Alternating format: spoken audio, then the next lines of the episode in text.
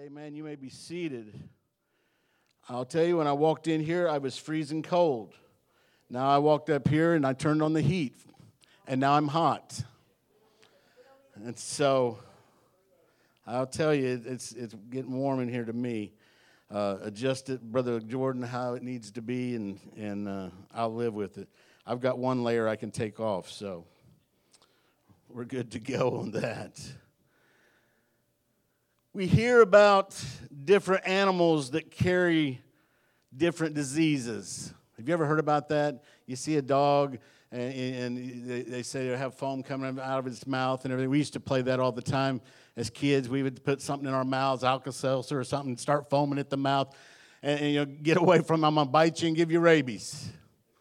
Right?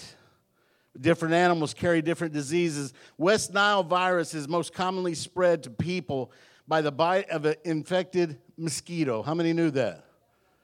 Had your mosquito information right there on the edge, didn't you?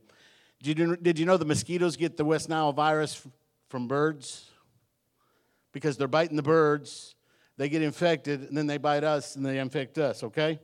I was just reading some things about some of these animals and stuff, but they can become carriers of that virus. Google said Bats, and I'm not talking about baseball bats, but bats, the flying bats, are one of the most common reported rabid animal in the United States. Bats are the leading cause of rabies deaths in people in the United States. How many knew that? I would have thought it would have been a dog or a, a raccoon bite or a skunk bite or I, I, don't know, something. I don't know what carries rabies, snakes. I, I you know, snake bites me, I'm going to die. It's a heart attack, but it, it's going to happen. Here's what else Google said, and I found this interesting. If you find a bat in your home, try to capture it for testing. It could kill me. I'm not going to try to get it. I don't want to test it out. Wow. Thanks, Google. I'll try not to do that one. Anyway, people get sick. And the doctors tell us, I, have heard doctors say this well, if you don't have a fever, then you're not, uh, you, you can't spread it anymore. And I'm sure there's some things that you can still spread without having the fever. But we, we think about that. So when we, we lose the fever, we're ready to go shopping and touching, high fiving, hugging everybody we can, right? When we still may be carrying something in our body that can be transmitted to someone else, a cold, a flu, something. How many know that being a carrier of something is not necessarily a bad thing. I've already told you my title, so everybody should have said, Amen, Pastor, I know exactly where you're going. well, it's not a bad thing to be carriers of the presence of God. Amen? We're supposed to be. How many knows that we're supposed to be carriers of the presence of God? How many come to Sunday service and you have the Holy Ghost all over you and you feel the presence of God and Monday morning you run into the worst driver in the world, you run into the worst McDonald worker, you run into the worst whatever it might be student, teacher, boss, kids. Sometimes it's your own kids, just send them back to the room. And that presence of God just seems like a mile away or a hundred miles away. Wow. We may need to put a sign, you know, just when we first wake up, maybe right there on the ceiling, it says, you're carriers of the presence of God. That way we know when we get out of bed, we're still carriers of the presence of God, even though we're not in his house. Amen? Well, if we're carriers of the presence of God, that means when people get close to us, they will begin to feel the effects of being in your presence. Why? Because we're to be the carriers of the presence of God. I remember one time we were in Dallas, Texas, and my dad walked into a pawn shop and the, the guy behind the uh, desk, he just hollered out, uh, What can I do for you today, preacher? Anybody ever had that happen to you? I've had them call me a lot of names, but usually it's not preachers, the first thing. Listen at this Ephesians 5 1 says, Therefore be imitators of God as dear children. 1 John 2 and 6 says, Who who says he abides in him ought himself also to walk just as he walked talking about jesus ephesians 4.22 says that you put off concerning your former conduct that the old man, which grows corrupt according to the deceitful lust, and be renewed in the spirit of your mind, and that you put on the new man, which was created according to God in true righteousness and holiness. Ooh, there's the H word. Got to watch that one. How many knows you won't see God without holiness? You won't see God without holiness. And these scriptures I just wrote to, or read to you, is talking about the presence of God in our lives. Us converting over, giving ourselves over to Jesus, and the presence of God enveloping us and being in us at all times. We're to be carriers of the presence of God. Do you know that when we were kids growing up, we carried the presence of our dad? I'm talking about my siblings. We carried the presence of the man sitting up there. It was actually a fragrance. It was on us, and we couldn't help but carry it. Dad wore Aramis cologne. We were evangelists in a bus that's eight foot wide and 40 foot long. You spray cologne the way he sprays cologne, everybody's wearing Aramis to church. When he put it on, we all smelled like our father. We lived in a bus, and that wasn't a bad thing but it was not hard to smell like Aramis because the aroma was in the whole. Th- you know, if mom cooked something that had onions, we had the aroma of onions on us. You just didn't get away from it. Didn't have that big house that you could get away from, turn some fans on, get rid of. It was there. I put this in there, and I know this was just God. Because we lived in the bus, it wasn't a bad thing. It was hard not to smell like Aramis because of the close proximity.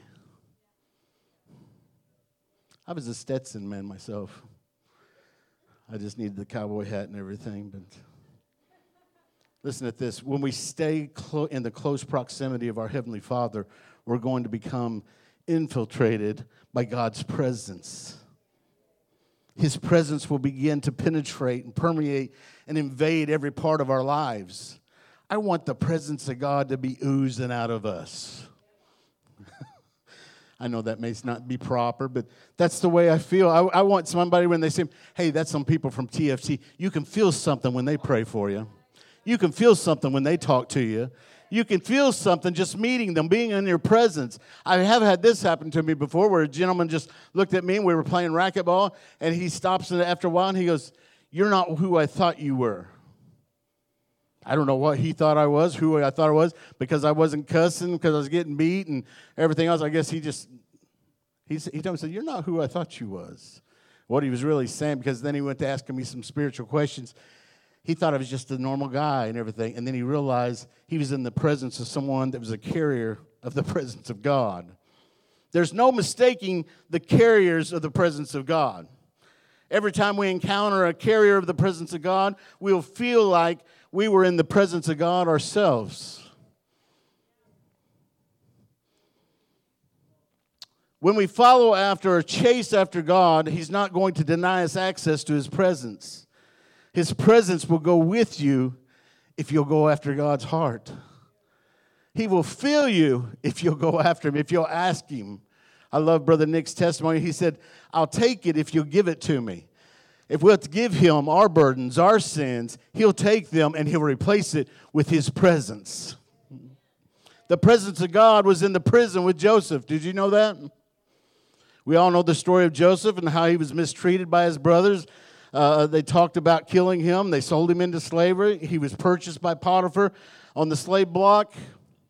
Genesis 39 and 4 said, So Joseph found favor in Potiphar's sight and served him. Then he made him overseer of his house. Potiphar made him overseer of his house, and all that he had, he put under his authority. We all know that. We all know that how Potiphar's wife was caught up in her lust for Joseph and framed him. I was framed. I heard that a lot in my house. Card, it's never Carden's fault. Dad, I was framed. Peyton left that out to get me in trouble. Sometimes it's true. I will say that. it is true. So Joseph is framed, he's put in jail. She said, Well, he's trying to sleep with me when it was actually the opposite way around. But listen at this Genesis 39 20. Then Joseph's master took him and put him into the prison, a place where the king's prisoners were confined. And he was there in prison. Wow. Joseph had the presence of God, but he's still in prison. How about Paul and Silas? You think they had the presence of God with them and they were in prison? That tells me the presence of God has no boundaries. It also tells me it can't be held in a box, it's not going to be held in prison. Hallelujah. It would be a sad, sad story about Joseph if it, ended right there and, and Joseph died in, a knife fight in prison. The next verse would have read, He took a shiv to the heart and he didn't make it. That would have been an awful story, right? Brandon's over there laughing. That's not how it ended. Genesis 39 21 said, But the Lord was with Joseph and showed him mercy and gave him favor in the sight of the keeper of the prison.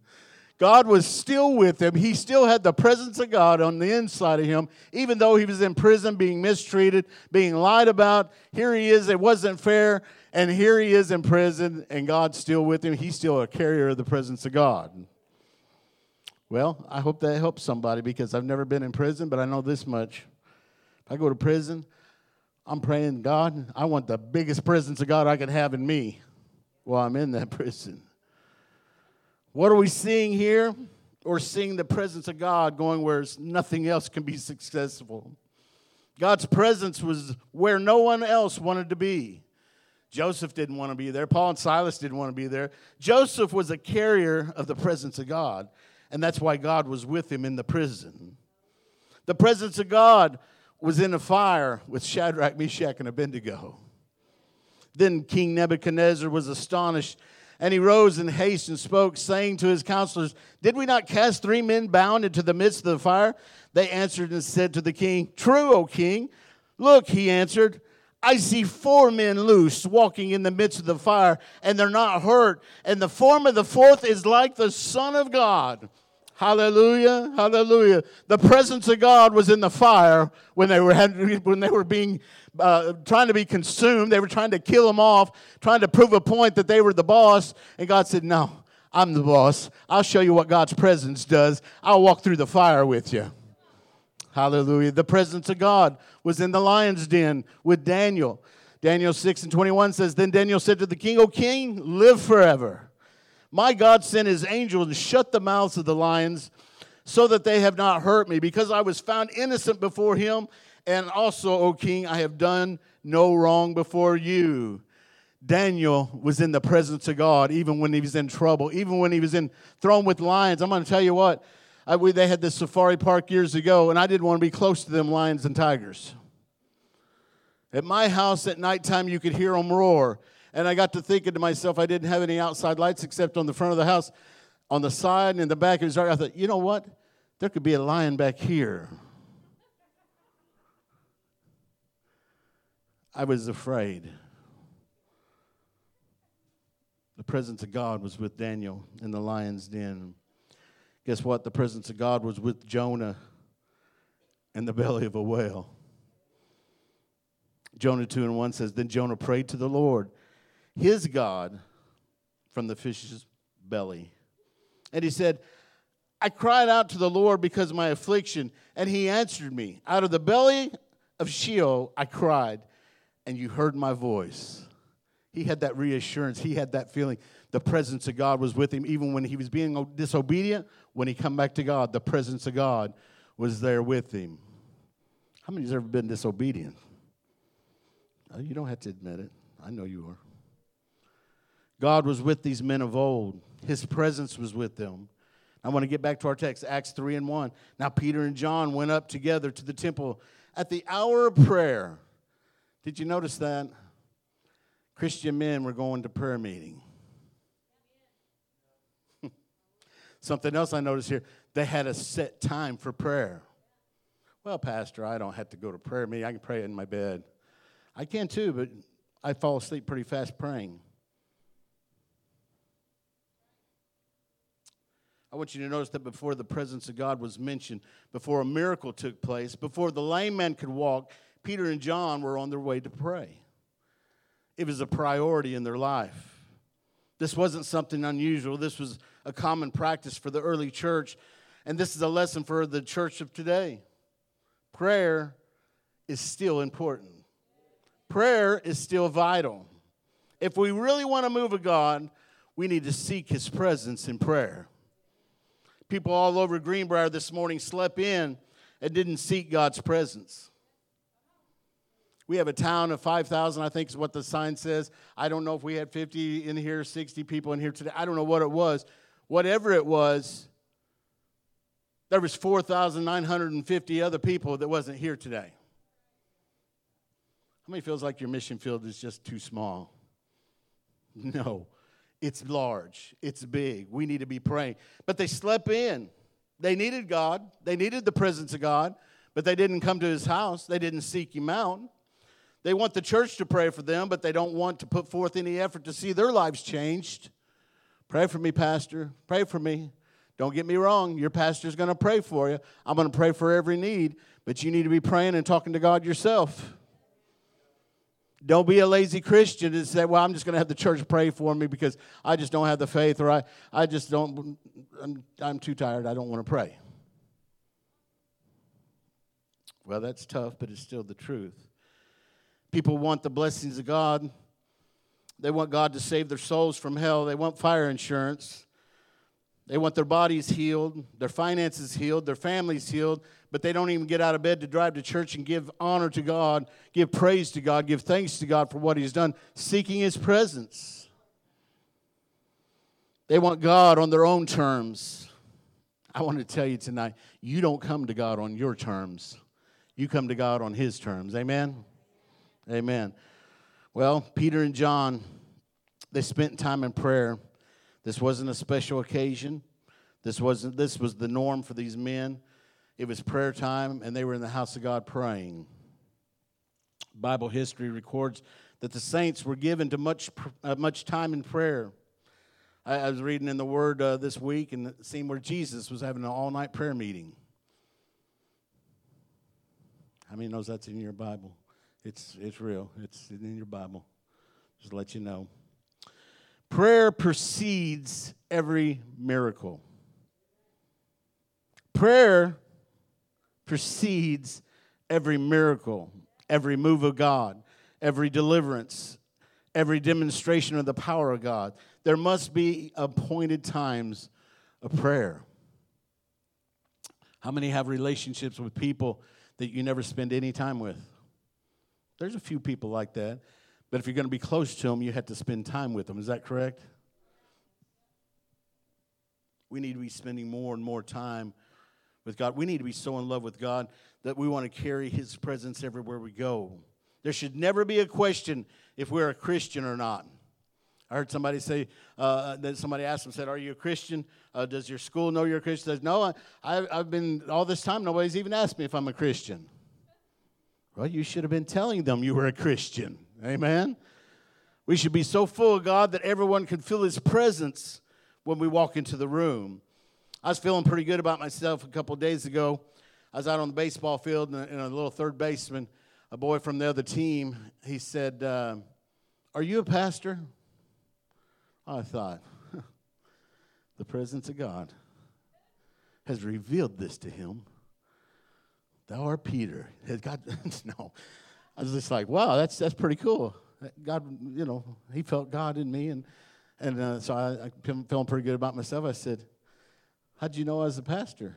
He said, "I seen you out changing a church sign, the letters on the church sign, so I assumed you was the pastor now." It just blew my bubble. I just like my pride got shot down real quick. The presence of God is expected to be manifest in us and through us. How many know that? God wants His demonstration of His Spirit to be in our lives and be manifest through us and in us. As Peter and John encountered this man, he asked them for money and he expected something from them. That's what he was asking for money, but he was expecting it from them. Two things happened as the lame man looked at Peter and John. First, he gave them his attention. We've seen that in the Word of God. He looked upon them. He gave them his attention. This tells us that the presence of God sets us apart from the world. Hallelujah. When we're carriers of the presence of God, we stand out. Shelly, would you come back? We are different, and the world can't help but notice. Hallelujah. Number two, the lame man expected something from them. This tells us that when we carry the presence of God in our lives, it creates an anticipation that something good is going to come from us. How many ever comes up in the prayer line and expects not to be healed? How many calls up the pastor or, or a prayer line or a prayer warrior and, and, I just want to tell you what's going on and then I was like, okay, we'll pray for you. I've had this happen. I said, well, you know, the, the doctor's going to take care of it. This, why are you calling me to pray for you? They had no expectation that God was going to heal them. They had no expectation that God was going to do something in their lives. It's just the thing Christian did. Well, we're, we're, ask for prayer. We should anticipate God using us when we're carriers of the presence of God. Because Peter and John were carriers of the presence of God, they knew they had something that this man needed. They wasn't rich with money, but they were rich in God. They said, We can't help you with our finances, with your finances, but what we can help you with is much more valuable than money. And by the way, what we do have, we will give to you. this is Drew's version. When I read it, this is how I hear it. When we're carriers of the presence of God, we have something to offer to a sin sick world. We have something more valuable than money. We have the manifestation of God Himself in us. And if you're not manifesting God, you need to check yourself. Do I think you're perfect? No. Am I claiming to be perfect? No.